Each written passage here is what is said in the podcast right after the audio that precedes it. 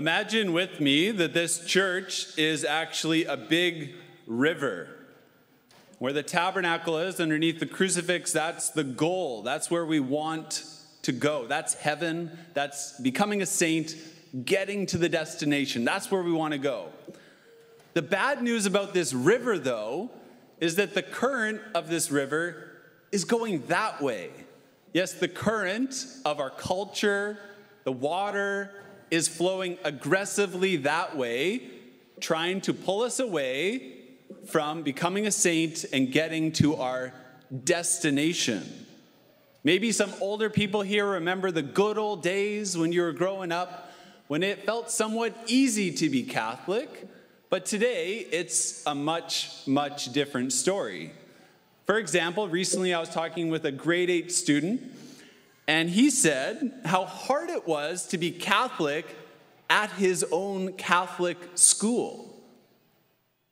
Get this in his class of 30 students, guess how many students are openly pro abortion? 25. 25 out of 30, one year after confirmation, are openly pro abortion. And the number is even higher for those who are pro same sex unions, even higher for those who no longer go to Sunday Mass.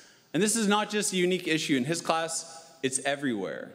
It's even higher in, in senior grades of high school, university, and goes on and on. And so here I am as a priest, and I get 15 minutes on a Sunday to tell you, hey, that's the destination, that's where you want to go. And then you leave here, and the culture is pulling you in the opposite direction, promoting obviously values and ideas that are against everything about becoming a saint and getting to where we want to go heaven. That's the truth. And the truth is, we feel this pull against where we want to go, and we feel like there are just two options in life. The first option is just this we just hold on. We just feel like with our faith, we just have to white knuckle it and just hold on. You know, you're aware that the current of the culture is going that way so aggressively and you're afraid you might get swept away. So, what do you do? You just focus on holding on. You don't bother about reaching out to other people, possibly evangelizing or getting into those difficult conversations about heated topics because you feel like if you do, you might get swept away by the cancel culture.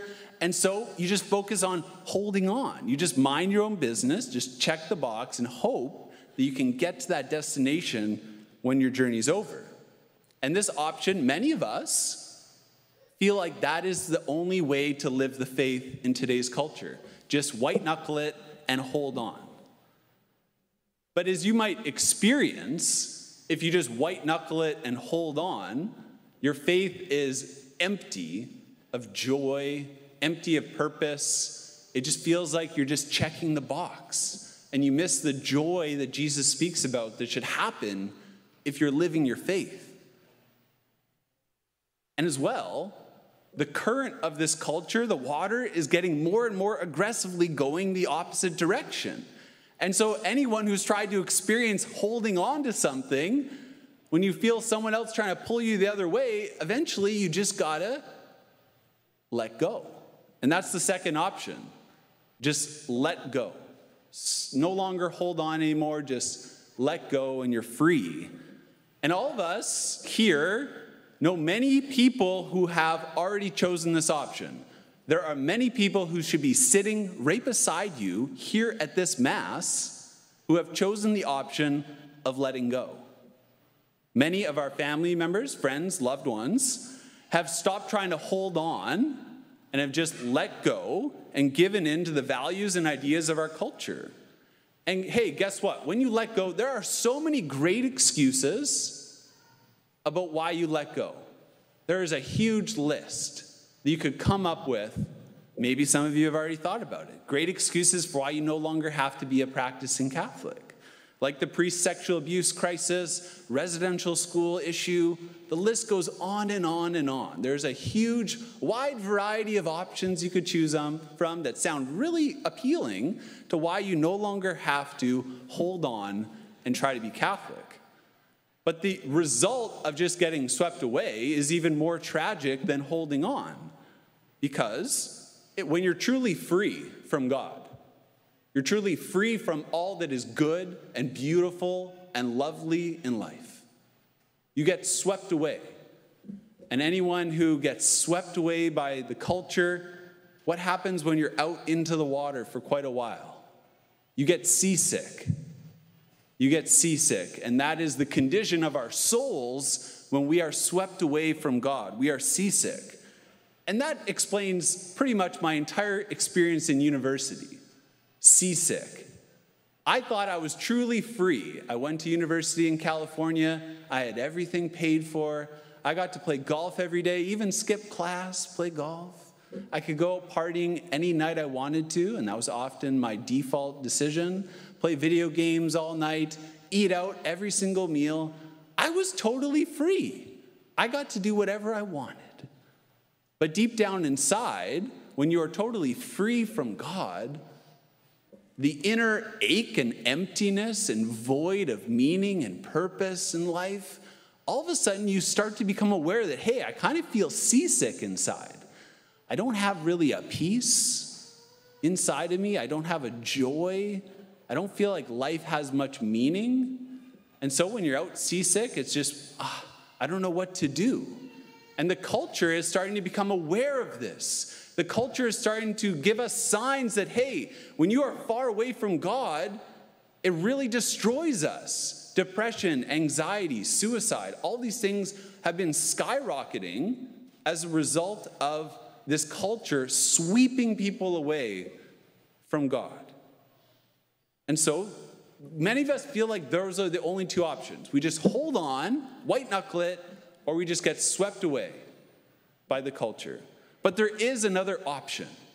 And I have good news. I'm not just the social commentator, I am the good news proclamator. And that's what I've come here for to proclaim good news. And so there is a third option. And as I usually do, I have props to explain all my things. So I have a prop for you today. Okay, and this prop can come alive as well. So, my third option for us is to swim. We don't have to hold on, we don't have to get swept away. We can swim. In fact, we are made to swim. That's how God made us. We are made to swim.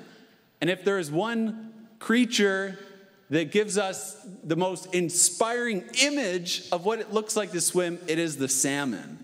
And this little guy, he comes alive. And that's what we're made to do as well. We are made to come alive, like this salmon. Some of you might know salmon begin their lives in relative comfort. They're in rivers, streams, and eventually they make their way downstream to the ocean.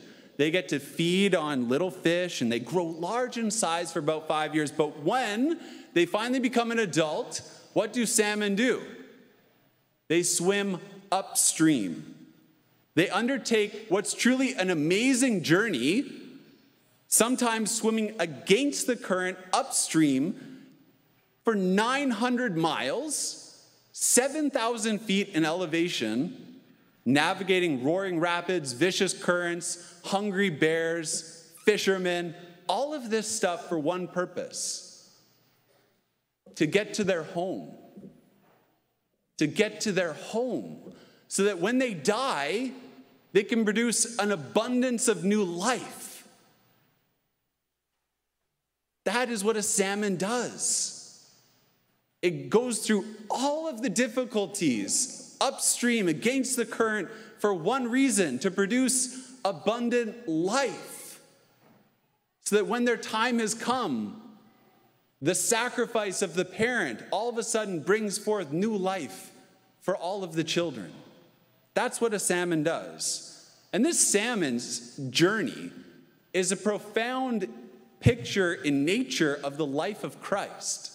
Today's second reading, we heard that Jesus, for the sake of the joy that was set before him, endured all the hostility of sinners and even the shame of the cross. He swam upstream to the goal of heaven. Why?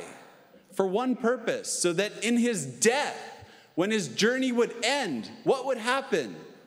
He would bring forth an abundance of new life for his children. And he did it. And throughout history, saints have been people, ordinary men and women, who have rejected the option of just holding on to their faith, white knuckling it. They've rejected the, the ideas and values of the culture getting swept away, and they've decided, like Jesus, to be like a salmon, to swim upstream against whatever the culture's throwing at them. And what do they do? They bring forth an abundance of new life. For example, today, we celebrate the feast day of Maximilian Kolbe. It's his feast day today. And Maximilian Kolbe, as some of you know, was a prisoner in Auschwitz. The worst Nazi prison camp is where Maximilian Kolbe was sent to. He had an advanced case of tuberculosis. He had all the reasons just to white knuckle it, just to hold on he also had all the reasons to give in to the culture of that time in that prison camp, to just be like the other prisoners and fight each other, trying to grasp at the food rations, trying to work their way up to get out of the prison camp. But what did Maximilian Kolbe do? He rejected those ideas. He swam upstream against the current of the culture. He was radical in his love for other people. He risked his own life at night to hear the confessions of other prisoners so that they would get to that goal of heaven. He would give away his food rations. He didn't care because he knew one day his life's going to end. And what does he want? He wants to be able to bear an abundance of new life to people when his life is over. And that's what he did. He gave his own life for a stranger. And today, Maximilian Kolbe not only inspired hundreds of other people in Auschwitz to show love in the face of hatred, but he continues to inspire thousands and millions of people to also give their lives to God. To say, I'm sick of just holding on. I'm sick of just giving in to this culture that pro- provides no happiness, no joy, just emptiness. And maybe, like Maximilian Kolbe, I can fight against the stream. I can swim upstream to the goal of heaven. So when my time is done, when your time is done, what's going to be seen? An abundance of new life. An abundance of new life. In today's second reading, we heard that we are surrounded by a great cloud of witnesses. Surrounded by a great cloud of witnesses. And let us run with perseverance the race set before us. Right now, brothers and sisters, the saints are looking at you and me. We are the race. We have the journey to go on. And some of us are just holding on. And the saints are, are devastated that some of us are just holding on when there's a race before us. Some of us have gotten swept away, and the saints are heartbroken, just begging someone to intervene in their lives because there's nothing better in life than running with perseverance, than swimming upstream, so that when you and me die, there's an abundance of new life. What do you want to be said at your funeral? What do you want to be said at your funeral? If your funeral was tonight, what would be said? What would be said? If we can start living as if we are going to die tonight, then that will give us courage to swim upstream against this culture. The race is today. The saints are looking at you and me, wondering, what are we going to do? They have one TV in heaven, and it is on us. And they're looking at you and me to see what is our response going to be?